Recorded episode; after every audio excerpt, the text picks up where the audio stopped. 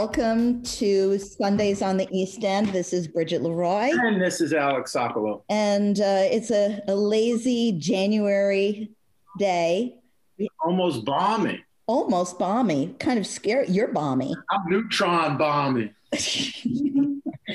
How are you, Bridget? Happy New Year. Did you have a nice holiday? I guess this was the first Christmas where we really had a, I mean, holiday season, because, you know, we're, we're all members of the same tribe, but we celebrate all the holidays. And uh, to just be able to just kind of sit and, and just be. Yeah, no, I, this is this was a very interesting kind of fitting to the end of 2020, and that uh, expectations are like uh, the, the the enemy of 2020 thinking. But you know what you just said is actually really good uh, life advice because you know what they say: an expectation is a down payment on a resentment. If you expect something too much, that doesn't mean that we shouldn't try but I think that when we expect people to be a certain way, when we expect life to be a certain way, um, really setting yourself up for major disappointment. And and now you know uh, let's let's move on a little bit to uh, to today's guest, our exalted yeah. guest, a true uh, kind of local product, almost like the the the vegetables that come out of the ground Hashtag localism. Hashtag food is bond. Uh, exactly. All right. Uh, has been uh, kind of working in, in the chemistry and the science and the art of, of, of food um, since yeah. he was a wee lad. And, uh, and but also is a is a James Beard um, I, I, guess nominated or, or uh, a chef recognized uh, recognize that uh, and uh, just find out about his journey. He's a local guy raising a family out here now and has kind of chefed and, and uh, executive chefed at, at, at various um, notable restaurants out in the East End and, and is now kind of, uh, you know, cooking uh, privately. So uh, a lot of cool things to kind of talk uh, about. I mean, the Blutstein name is legend in Amagansett. Everybody knows his parents, his brother. Uh, I remember Jeremy. I think when you were, he was like working at um, maybe dishwashing at, at Estia, like I don't know, in the '90s or something like that. I mean, really, really, he's he's come up through local chef legends here and has form, formulated his own brand. So, welcome, Jeremy. Welcome to Sundays on the East End. Hey, how are you? Thanks for having me. Um, I, legend may be a little bit skewed. Um, dishwashing in Estia was not was not part of my my reign of terror here on the uh, on the East End. Um, although I did uh, put down the better part of um, my body weight in pancakes at, at, at Collins uh, Collins um, lunch counter in Amagansett. My dad's office being next door, but yeah, I've been working in restaurants out here since I was, you know, since I was a kid. Um, back at the farmhouse, my first tenure. Oh, the farmhouse. I used to drink seriously there. I think a lot of people did. Um, I think Michael Gluckman is still running that same special of half price watermelon martinis somewhere. Wait, if it wasn't Estia, who was it? Was Tim working at Estia? I don't know. Or were you just hanging out there all the time? I think uh, my dad's office being next door um, kind of led us to it being our kind of clubhouse as a kid. Um, and Colin, being the gracious host that he is and, and was and always will be, um, kind of just uh, allowed us to be uh, the kids that we were. Um, it's really kind of my my friendship with Colin um, runs very deep and is very special to me. Um, and it's just he's known me three quarters of my life. he's kind of watched me go through the, the, the trials and tribulations of, of working in this industry and kind of coming out um, on the other side in a positive light, and it's uh, it's it's been real for sure. So, what got you into your your passion with food? What where is that based? You know, I, I got a I got my first job in a restaurant, and I uh, I just I just loved it. I loved everything about it. I loved all the good things about it. I loved all the bad things about it. Um, I appreciated uh, the place of which um, we live uh, because of it. Um, you know, I've known Alex Balsam uh, since we were little little Hebrew uh, homies back in uh, in Jewish uh, Sunday school. Um, all like Shabbat. four of us taught Shabbat. Yeah, at, at the Jewish Center. About about all four of us that were were were in that class. Um, and Alex always had a profound uh, love for farming. You know, Cliff Foster farming all the land that Alex now farms now on Town Lane, and and Alex's parents always had these like kind of very professional uh, but amateur uh, gardens on their property, which Alex, uh, you know, that's where we grew up. You know, throwing around a baseball and all that other kind of good stuff, and so kind of you know figuring out not only where our food came from, but you know how it was making its way into restaurants was kind of the easy evolution for both of us. Um, you know, I've I've cooked professionally uh, out here and in New York City. Um, the New York City being the stage that I feel everybody kind of needs to either prove to themselves or anyone else that they can kind of hack it, and and uh, I've done that. Uh, and, and, let me ask you a question. Let's all right, and, and when you when you rise up through a kitchen, right? There's all these stations in the preparation. I, I also worked in some of the restaurants out here as a kid. Uh, I was a dishwasher at the laundry. The work is kind of tedious, and you see all the cool stuff kind of happening, but you never really see the the, the fun of it. I did not get that uh, the, the the fire lit. Um, when you're coming up, though, is it when did when did you make the move from like working in the kitchen to like food prep. And when you made that move, when did you make the move to then uh, being able to kind of design your own way of prepping food? I think that there's a like masochistic side to to like being a kid and jumping in a dish pit. I was having the time of my life. To this day, if a dishwasher walks out, I it's a very it's a it, or or doesn't show up for work or or something happens. I jump in the dish pit and I have so much fun. It's, um, it's I hate I to this day I hate washing dishes. You know, it's it's just part of the restaurant business, and I think that some of us just love every aspect of it. We love we love the fact that you know you go in with a solid plan, and then you show up for work and everything goes sideways, and you have to figure out a way to to make things happen and and to to evolve and to adapt and all of that. And I think that um, being a restaurant person and having a new child in the house is like makes it that much easier because you just understand that everything that you've planned to do with that kid that day is going to go completely sideways and you just got to figure it out. I mean literally you're in the sheets, yeah. uh, you know and right. so it, it is it is part of it is part of it. But as far as working in restaurants i mean i worked front of house and back of house um, equally I think that I finally, you know, the the front of house aspect for me, um, I like the guest interaction. Um, I like the the steps of service. Uh, I really enjoy wine service and whatnot. Um, but the I was always drawn back in, into the kitchen, and it really just kind of pulled my focus into it. And I think you kind of you kind of at some point in your life you things start to click into perspective and you kind of know what you want to do and i knew that i wanted to cook and i just knew that there was a lot of rules and obstacles and all of these things that I had to kind of climb over and and and work through to get to the point to where I am.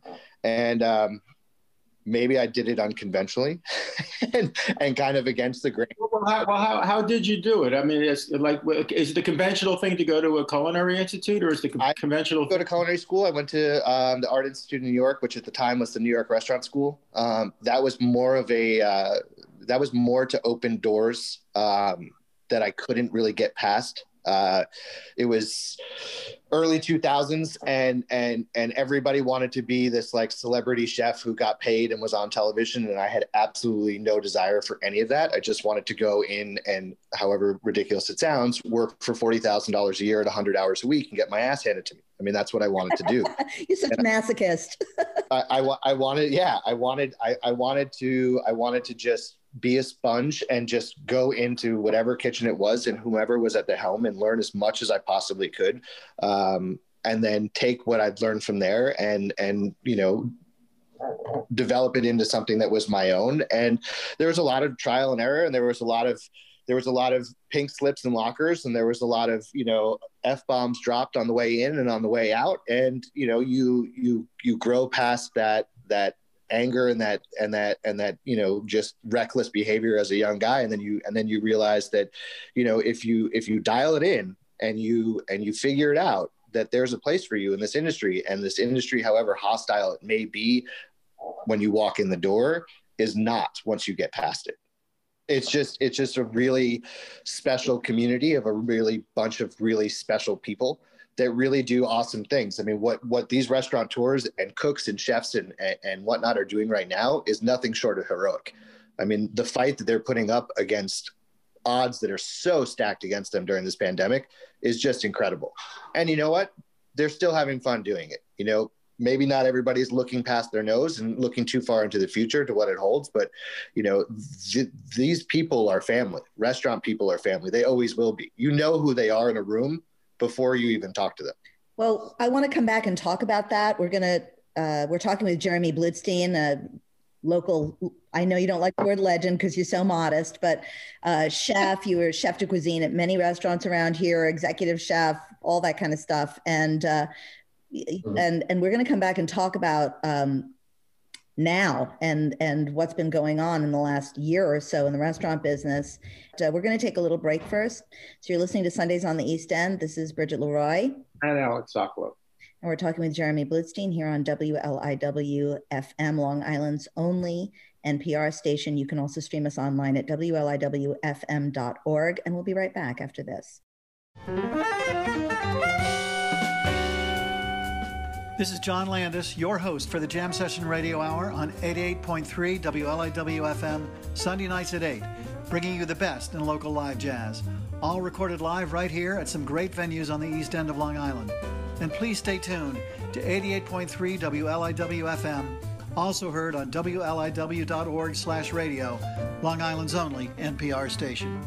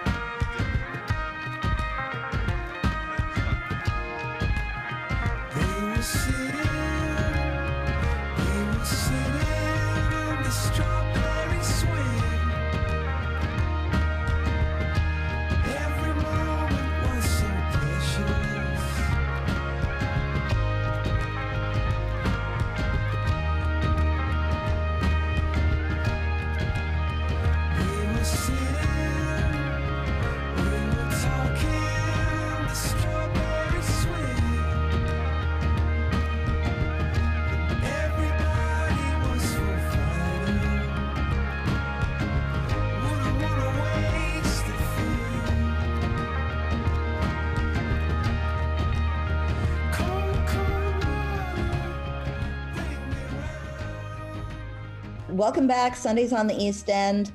Um, we're talking with Jeremy Blutstein, and we were talking about a, you know, kind of coming up with a voice of your own. Like, a, you know, you you managed to navigate a lot of the. Um, it sounds like a lot of the ego-driven stuff very early on that you really you seem to just kind of want to absorb everything. You called yourself a sponge. When what was the first thing that you really put your mark on? The first dish that that you felt was like an original creation of yours? I think I think the first the first time that you kind of um, put together a dish uh, and maybe present it to someone who is um, your chef or your chef de cuisine before your management, and that dish is you've you've presented this dish and it's yours but th- the reality is is that the dish is the restaurants right and the you know the the house of which you live in is is is where you produce your your day to day art, so to speak, right? Um, so you know, from a for, for a specific dish, I, I don't really know. I think that you know, from a specific style, I think I kind of found the um, the importance and the magic of of what the East End kind of had to offer at an early age, but didn't really know how to make it transpire or, or compose it onto a, onto a plate, right? Because that's our that's our medium, right? And that's uh, so you know, I think that by getting getting to a point where you know um, you're just using um, the palette that the East End has to offer.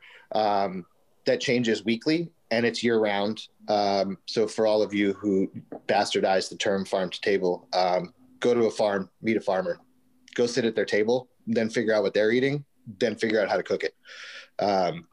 You know you have all this opportunity out here between the local farms and and the baymen and the commercial fishermen and and everybody else who's just doing some crazy things in a place where people are too busy worrying about what shoes Kanye is wearing at at some movie you know premiere in town. Um, you know, you really kind of get this this this relationship that's not just a a you know a business purveyor slash chef relationship you have these people are your friends and when they call you and they say hey dude you know i've got whatever. 200 pounds of napa cabbage sitting in the field that's going to hell and it's just not going to move because we're just not going to move it. Um, what do you think? And you go well i mean i guess i can make kimchi for the next two months. And so you you know you help them out and and and they help you out. And and so you know they kind of provide you with the spark of of of you know the idea of a dish and and and you kind of you know take over and and make it happen and i think that you know sustainability is the most important part of our profession you mentioned kimchi which is a, a perfect uh, segue to discuss your kind of side hustle there on kimchi jews That's- with jason my my my long my long lost love affair with uh, Mr. Jason the Latke King Weiner.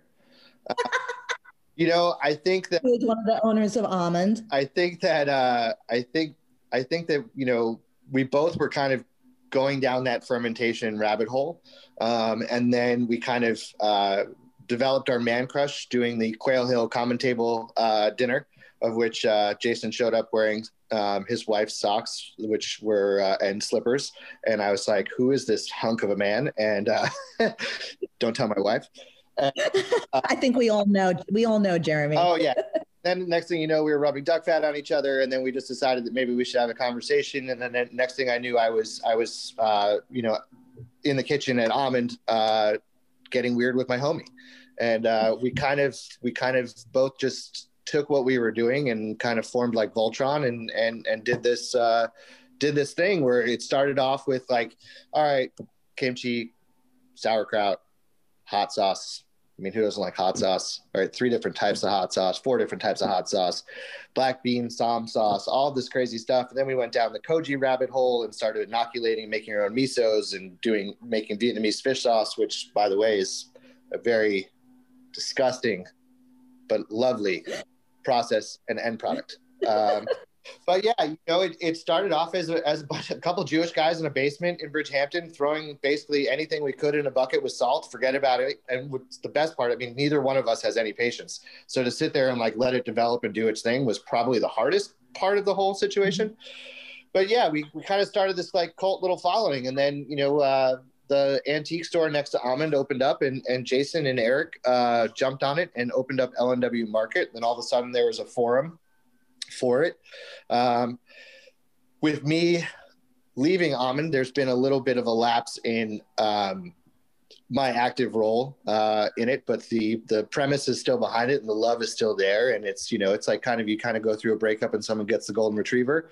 Well, yeah, you, Jason's got the golden retriever, but then again, I get to walk him every once in a while. So, you know, it's uh, but we've both we both kind of you know bounced ideas off each other for the two and a half years that I was there, and I think we both came out better cooks human beings and Jews for that matter, um, for having worked together and, and, and kind of started that process. At Almond specifically, I finally had a boss that kind of understood my my obsession um, because it was his obsession, and I think that you know the the stage at which we were able to kind of uh, showcase it became pretty special there for a while. I mean, like we really, I think we we, really kind of opened a lot of doors and we and we forged ahead um, with a lot of different people and kind of started uh, a lot of different things that people weren't doing. Um, the CSA, the Community Supported Agriculture, is fairly familiar to anyone with an Instagram account and a mesh farmer's hat that they got here in August. Um, but the reality is, is we started an RSA, a restaurant supported agricultural um, system. Um, where basically you're fronting you're fronting money to the farms in the beginning of the season when they don't have it because nothing's really coming out of the ground for them as far as a cash crop, and they get to use that to buy seed, fix equipment, um, you know, uh, um, whatever, do do all the planning that they need to do, and then the payoff is that once a week we take a drop of a of a you know certain amount of, of vegetables from them um, and turn it into something. And so you know we started this RSA program, which is now Carolyn Steck uh, had started again at the Mill House, and now I believe she's doing it at Sen. Um, you know we did it with Amber Waves the first year, and we did it with uh, Quail Hill the second year. Um, and it just you know it allows the farm to kind of dump what they're not going through or what they have excess in. And so it, it supports a zero waste mentality. Um, but at the same time, you have to figure out a way to kind of implement it. think that kimchi juice was a really good catch-all for that. Um, the fermentation uh, bug that we both had really kind of uh, is makes that a no-brainer, right? You can always turn something into something, um, and you you know doing it on a you know quote unquote small scale like almond was was great uh, and wonderful. Um, what was the positive uh, for me coming out of uh, into Gurney's um, two summers ago and running running a, a, food and beverage program of that size for for a resort uh, who did not maybe not necessarily understand um, the platform of which we were kind of bringing in, but kind of learn to learn to love it. Um, was that we were operating a resort serving thousands of people on a daily basis off of farms that are located in a 15 mile, 20 mile radius from the front door of the resort. You know, I would say 85% of our walk ins um, at Gurney's was from the farms, and the rest was tropical fruit and citrus that we need to operate bar programs and things like that. But I mean, soup to nuts, Amber Waves, Balsam Farm, Quail Hill, Stones, Stones Throw, uh, the uh, the badass ladies over at Marilee's at, at Foster Farm um, you know, we, we pulled we pulled every string that we could. Greg over at Hoppy Acre. I mean, we incorporated everybody. Um, myself and my uh, my illustrious sous chef and amazing friend, Mr. Andrew Mahoney, who is uh, we want to talk about a local legend. There you go. Um, but yeah, I mean, you know, the the the things that we kind of developed within kimchi juice kind of started off as menu items turned into a brand turned into a line then turned into just a mindset and a, and a way of cooking. And you know by by by doing the things that we did um, we kind of educated the public indirectly that they can do things with with ingredients and items that can be found right out their back door, which is the most important thing.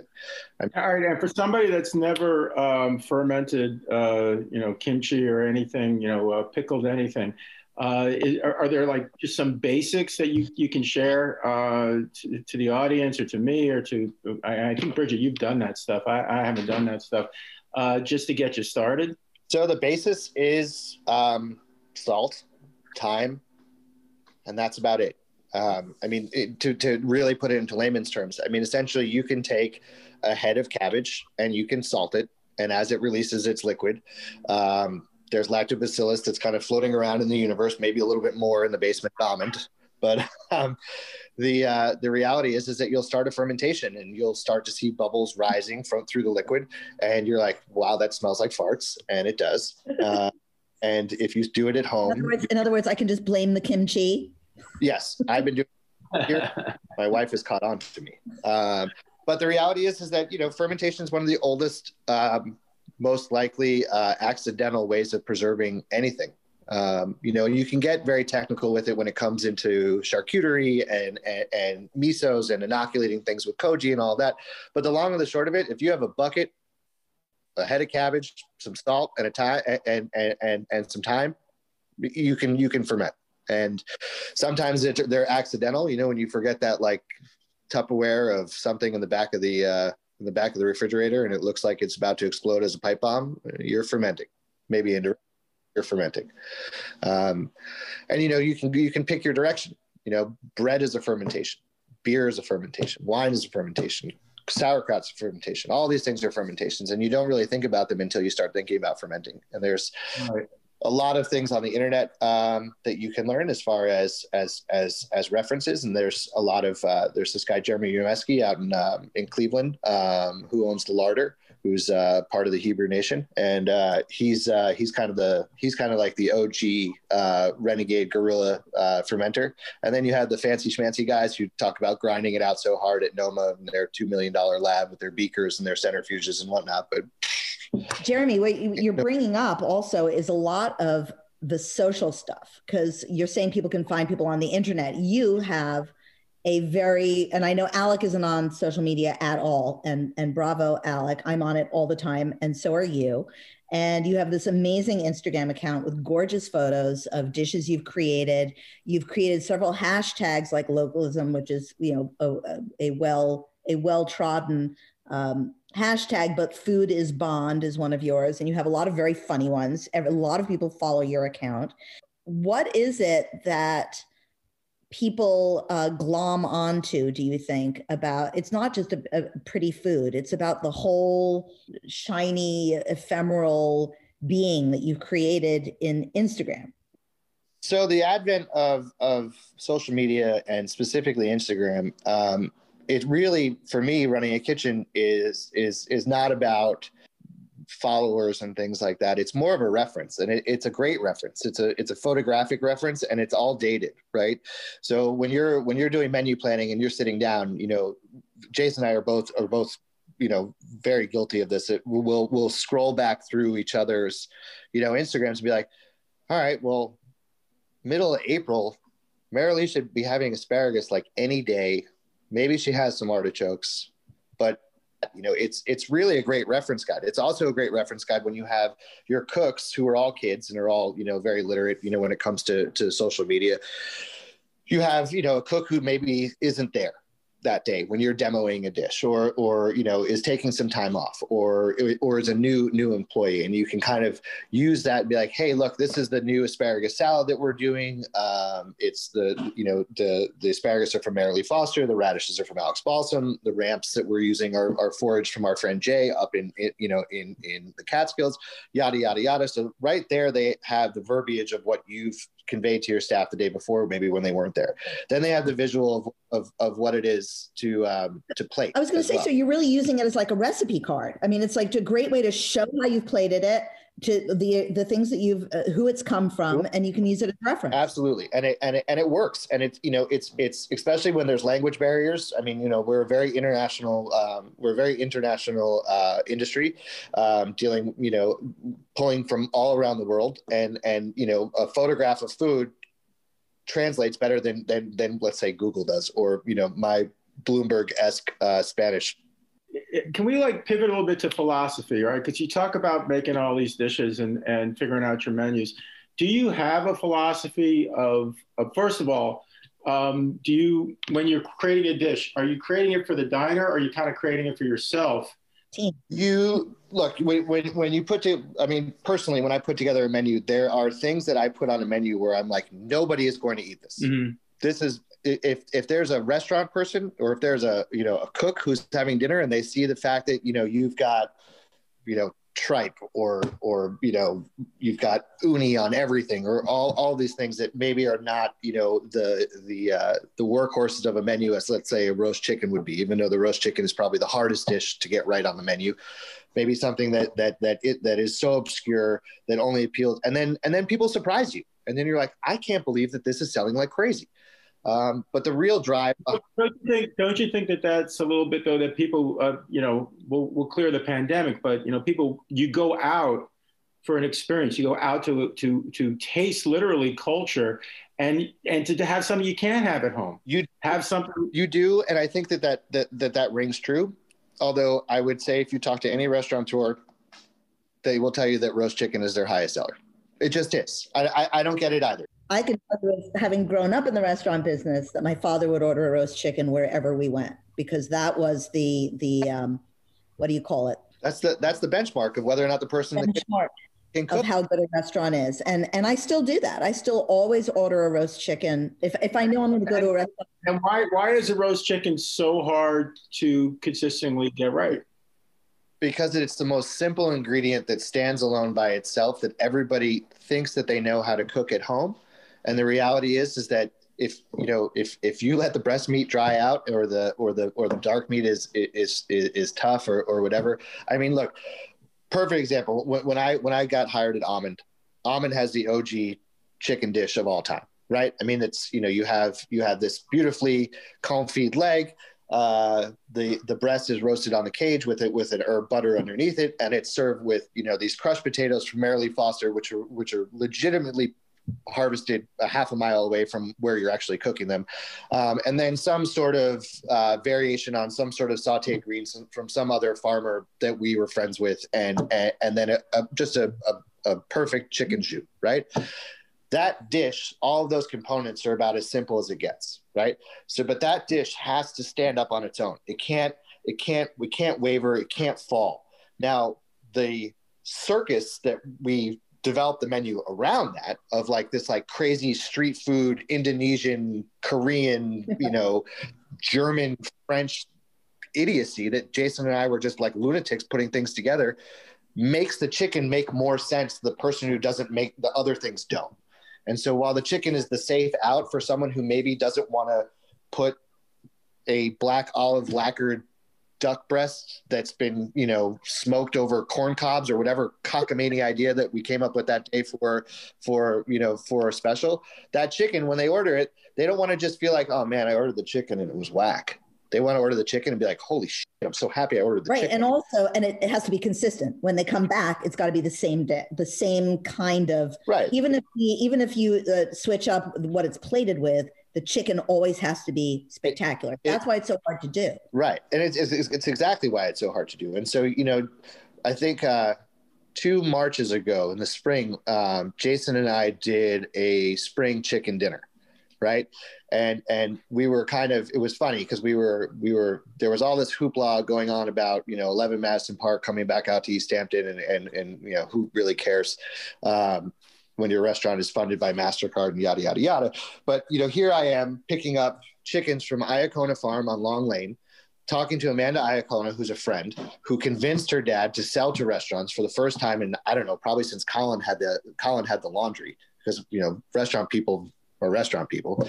And here we are picking up this awesome, you know, product and bringing it back to the restaurant. And, and I'm developing this tasting menu, seven courses, and it's chicken. I mean, it's like trying to make something spectacular out of vanilla right? And so, and, and then, you know, so you go old school, you know, right. you go ballotine, you go Galantine, you go, you go banging chicken soup broth for matzo ball soup. I mean, why the hell not? I mean, there's nothing better, right? You know, the old Jewish penicillin. So, you know, you take something as simple as a mm-hmm. chicken, but it's not as simple as a chicken. The chicken was raised in East Hampton by someone who's, you know, multi-generational chicken farmer who's picked up by someone who lives in, in, in East Hampton and is from East Hampton and drives it, you know, 10 miles down the road to Bridgehampton and does this awesome dinner with all this like old school technique. And it's classic for a reason. But then you kind of, you know, you kind of put your spin on it. You put your own funk on it. And that's, that's like it's really what your philosophy, your philosophy is localism, taking things that are simple and maybe making them complex but keeping the simple vein of it running through and taking things that are taken for granted and making them spectacular. I think that you know my my friend Andrew and I, especially when we when we launched Showfish, is that we didn't want it to be too wordy, and we didn't want it to be, um, we didn't want to over explain things, and we didn't want to use words that made people feel like they had to like look them up on the internet to order them, or that they were going to mispronounce them to the waiter when they said it. So it's like you know you kind of you kind of you want to over deliver and kind of under explain and so let the ingredients talk for themselves and the ingredients that are available out here speak volumes. And it, and, and it, it also, just, it also the, seems and i think that that uh, this is a turn on is that chefing is is really the exploration of your environment. And you know we're, we're a show sundays on the east end. We celebrate the east end. Uh, it's it's it's really what happens in the kitchen is is the you know the preparation and delivery and the platform, but that the philosophy of chefing, it sounds like for you, is really about living in in and around the East End and uh, living holistically, um, and and just kind of celebrating the bounty that the East End uh, offers. Yeah, absolutely. I mean, I think that, you know, Colin is an incredible example of it, and and he's also an incredible, uh, you know, he's an incredible mentor when it comes to it. I mean, my man's garden in the back, and and his attention to you know sourcing from from the farms is is legendary. Jason Weiner, obviously, um, Joe Realmuto, and Mark Smith. I mean, they've been doing it. They've been they, they've been that garden behind Nick and Toni's. It's been you know, it's incredible what they do. You know, they're they're featuring Marilee's uh, Marilee Foster's potatoes um, at Townline Barbecue in their French fry program now. Like, you know, the, the, the people that pay attention to it and and do it are incredible.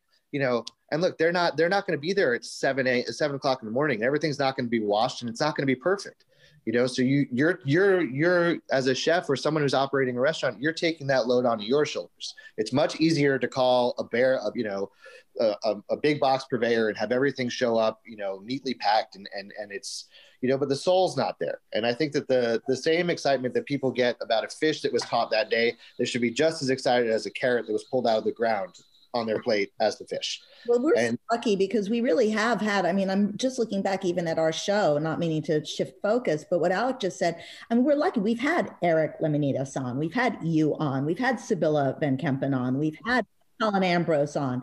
uh, You know, and really, we do like to to focus on that because you guys are really, you know, fighting the fight every day to kind of keep those farms. I mean, this restaurant supported agriculture is brilliant.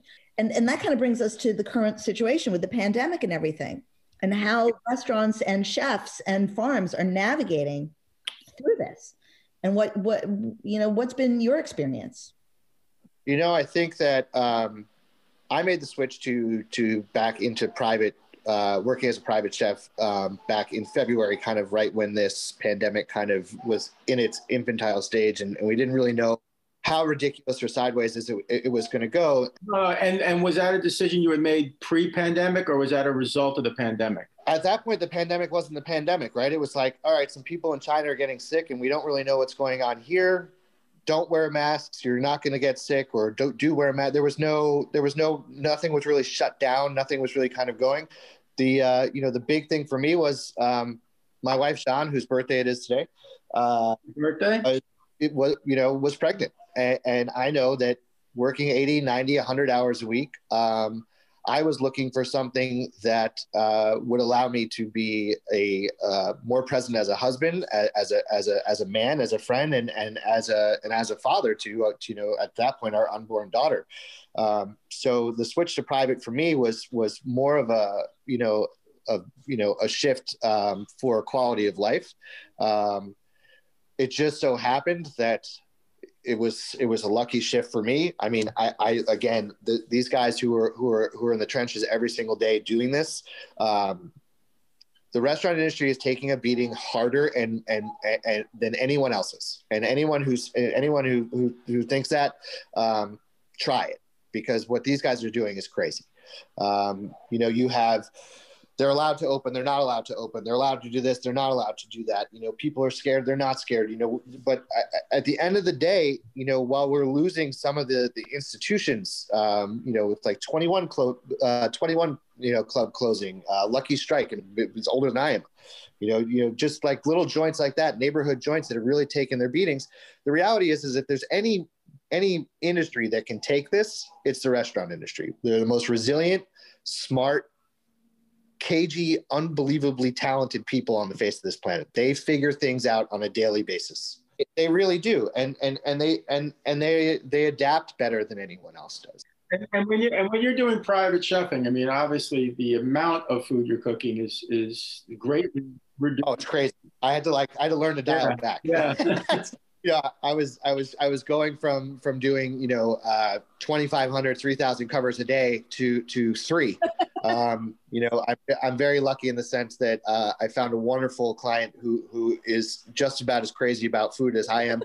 Um and you know especially during this time period where where maybe our food source didn't really kind of have a hiccup but the distribution centers that did that kind of led to a little hysteria with the grocery stores not having food on the shelves I think people figured out, and I think that we help them through social media and kind of, you know, promoting the local farms that like, hey, look, yeah, the stop and shop might not have this, but like these guys do. And so you're looking, Farm stand does right you're looking, you're looking, you know, at, at farms like, you know, Quail Hill, who had the first time that they've ever sold out all of their CSAs in one year. I mean, that's incredible. You have Marilee Foster, who's like doing a CSA in the summer, in the winter. I mean, that's awesome. Balsam, who like basically turned into what everybody needed, you know, in a one-stop shopping. Like, yes, they were they were they were selling the goods and the and the produce and the amazing things that they do, but they also switch gears and they're selling steaks and eggs and cheese and, and milk and, and becoming a purveyor and delivering to your front door. Are you kidding me? That's what I was going to say. The East End Yeah. Food Institute, or whatever the you know the Amagansett Food Institute, now the East End Food Institute, was delivering. It delivered to me to here, here in Mauritius. I got a, a delivery. It's amazing. It's incredible. So you know when I when I talk about restaurant people being that resilient, I talk about you know I'm including the purveyors and the people that we use, and I think that on a on a small on a small scale, um, you saw you know New York emptied out out here in March. I mean, it was busier out here in March than it probably was in August as far as people being in houses and whatnot. And and the people that that, that really stood up and were able to support the support it was our farms and our you know our local fishermen. I mean, Christ, you had Chucky Marisi handing out free fish in the middle of Montauk just because he had no market to sell it to. He was like, you know, people got to eat. You know, you know, you have the you have the farms kind of you know doing what they did. I mean, it's just it's incredible. I think we all um, if there's one thing that kind of came out of the restrictions, uh, I think of all the, that the pandemic has given us, I think that people saw the freedom of which their food source can be found out here specifically. That, that's that gives me hope. You know, that's amazing. That you know, look, people people love to get tomatoes. They don't understand why tomatoes aren't on the farm stand in, in, in on Memorial Day. They're like, I don't, I don't get it. You're like, well, because it's not tomato season. The plants are three inches tall and shut up. Um, but the but the reality is is now people understand. They're like they they they started going to the farm stand so often that they were like oh like nightshades just got here. Like awesome. Like i can get eggplant now. I can get beans now. I can get tomatoes now. I can get potatoes now. And and and they they really educated themselves out of necessity as to you know what farms had to offer and when they had to offer it. And i think that the return to cooking for a lot of people because they weren't able to go out was was huge. I mean I don't think there's one person in the United States that didn't at least attempt sourdough bread at some point, which was annoying to the rest of us who were looking for flour and yeast. You bastards.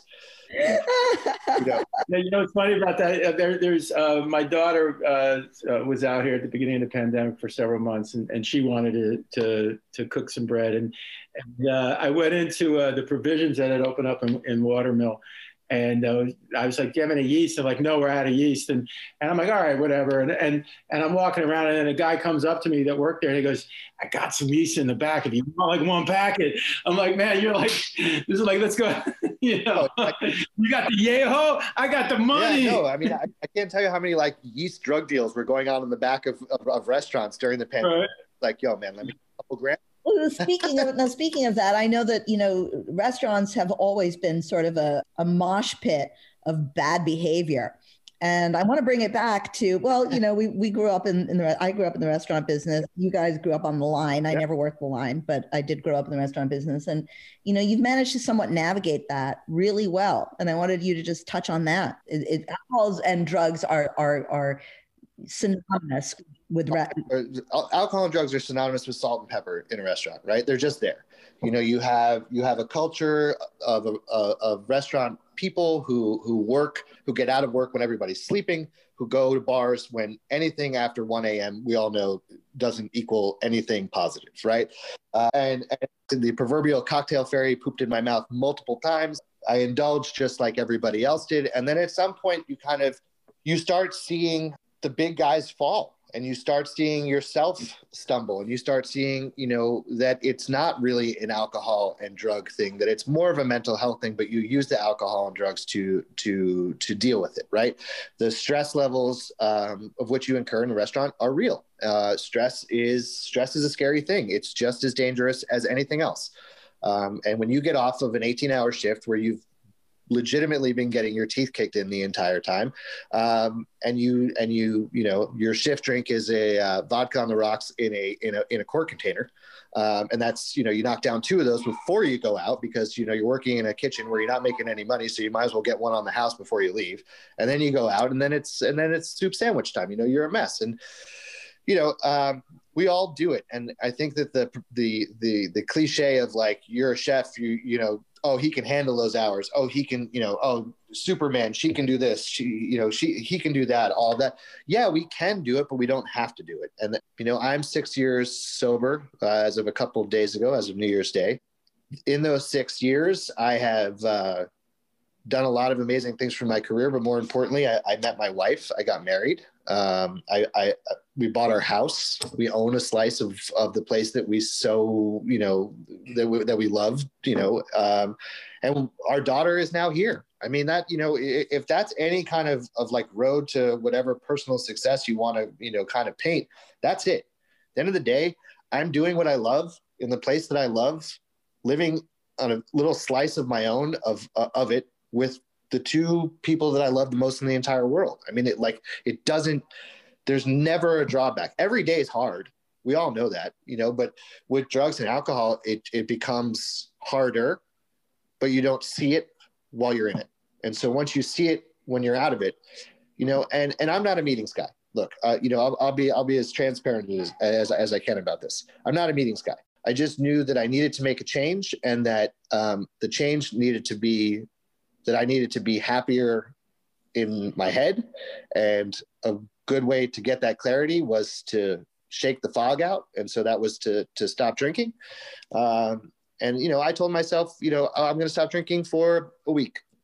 And then it was two weeks, then it was a month, then it was six months, then it was a whole summer season of, of working in Montauk. And, and if you can do that sober, I mean, you can do just about anything sober and and and the reality is is that you get yourself a network of friends um, and you realize that the guy sitting on the bar stool next to you wasn't your friend. He was just the same schmuck as you are doing the same thing and that you guys became friendly because you sat there with a common bond of of, of having a few pops after work. And you know you uh, the food community has changed. Um, there is a uh, a light at the end of the tunnel for a lot of people. You're seeing a lot of uh, of the big shots kind of come kind of come out. You know, a guy like Sean Brock, mm-hmm. you know, who's, who's willing to share his story on amazing. You have you have guys who I've had cooks of mine who've just come to me and said, "Hey, chef, you know, I know you don't drink. Do you go to meetings?" I'm like, "No, man, I don't go to meetings." Like, well, how do you do it? So here's my phone number. You call me. You know, and, and what's your number? I'll call you and you know there's a there's a group of us and i don't think it's a secret society i think it's just uh it's just something that that, that we do and we talk about it and i think that talking about it makes i would say that's the og way of doing it yeah you know back back at the beginning of uh alcoholics anonymous it was really just a couple of guys talking you know but anyway um we, we don't have a lot of time left we want to talk about your obsession with Wu Tang Clan and how that came to be. I want to talk about. I want to talk about also. I just found out in the last couple weeks that a lot of the pirates in the Caribbean and in, in Jamaica were Jewish, actually, and uh, it's something that I did not know as part of the narrative of Jewish history. I, I want to talk about this, but let, let me do a station ID thing and then let's. Hey, I've waited 4,000 years to say this. So I can wait another couple minutes. You're, you're listening to Sundays on the East End with Bridget Leroy and Alec Sokolow. And our guest, Chef Jeremy Blutstein. We're coming to you on WLIW FM. We're going to be right back after this.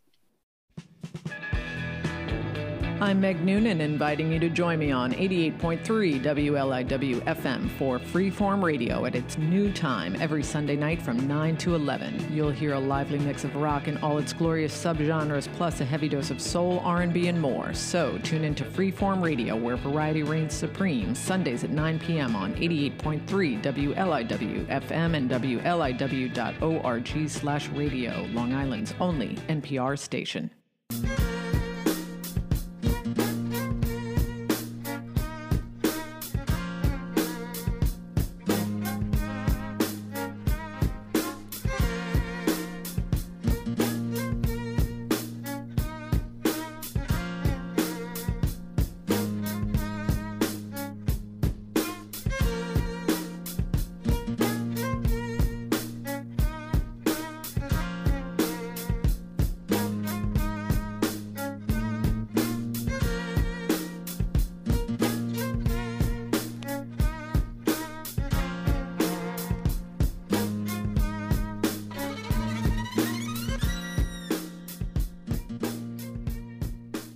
Welcome back to Sundays on the East End. Uh, what were you just talking about, Alec? I was just saying. I just I read I read a book. I read a book. I found uh, and started look, looking around, and it turns out because of the diaspora, because of the uh, Inquisition and the persecution that was going on in Spain, a lot of the Jews that were in Spain that were Sephardic that had come up from Africa uh, were very good on, on the sea and uh, they needed to find a place to be and they ended up in the new world uh, you know ended up funding columbus uh, but also in the new world and uh, it, it became pirates. To, uh, to, to the to the to the hebrews uh, yet yet again um, manifesting themselves into into something else right? Um, and, and now if you don't know now you know. So now we're going to go into wu-tang. So what tell me about wu-tang. What, what is it about wu-tang that hits you look, I'm a 40 year old guy who grew up, you know, listening to hip hop in the 90s and, and early 2000. And I think that if you talk to anybody who is a kitchen rat, such as myself, you know, you look at a hip hop group like Wu Tang with all of their different members who all kind of collaborate together to form this the, the, this group that you know has all different styles and whatnot, but you know is underneath the Wu Tang Clan is is the meeting of generals, right? I mean that's that's what the obsession for the guys who formed it was because they were all into like old school kung fu movies, and Wu Tang was the uh, the meeting of all the war generals, and and that's how they saw themselves. And I think as a kitchen, you see yourself as that, right? You see this like, you know, one guy is like this like lunatic who goes out all night and and, and shows up and you know does all of your pastry work and by the time you're leaving he looks like he's half dead and you're walking in but like he's set you up and then you've got you know your guys on the line who are all different ethnicities and all different backgrounds and they're kind of like putting everything together and yeah. and you know it's one cohesive unit except everybody has their their personal identities and so i think that music in a kitchen is kind of th- th- there's never not a radio or now I guess an iPhone or the OG speaker is obviously the boombox up on a shelf that would fall off when the bass hit too hard. Or now I guess it's the iPhone stuffed in a nine pan, which is like your ghetto fabulous speaker. But the reality is, is I think that music is important. Right. Okay. So now, so now you're doing your perfect dinner, and and it's time to kind of like bring bring a dinner party together who would you bring together? Are there members of Wu Tang you'd want at that table?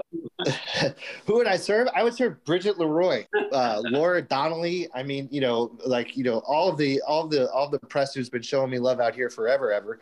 Um, the love behind food is bond is that food is a common bond between all of us, right? A baby is born, you bring food to the house. Someone has died, you bring food to the house. You're there to celebrate, food is the centerpiece. You're there to to to do anything to to talk about peace, food is is the centerpiece. You talk about war, food is the centerpiece. And so food is the common bond that, that, that brings us all together. It's the one common denominator that nobody can really have an opinion about, right? At the end of the day, we all have to eat. And so the opinion is that we all have to eat and that you learn more about a person's culture by eating their food than you ever would by by reading a book or, or talking to them. So the RZA or Old Dirty? I mean, come on, you look, the RZA put it all together, and ODB is a legend, but you know, R.I.P.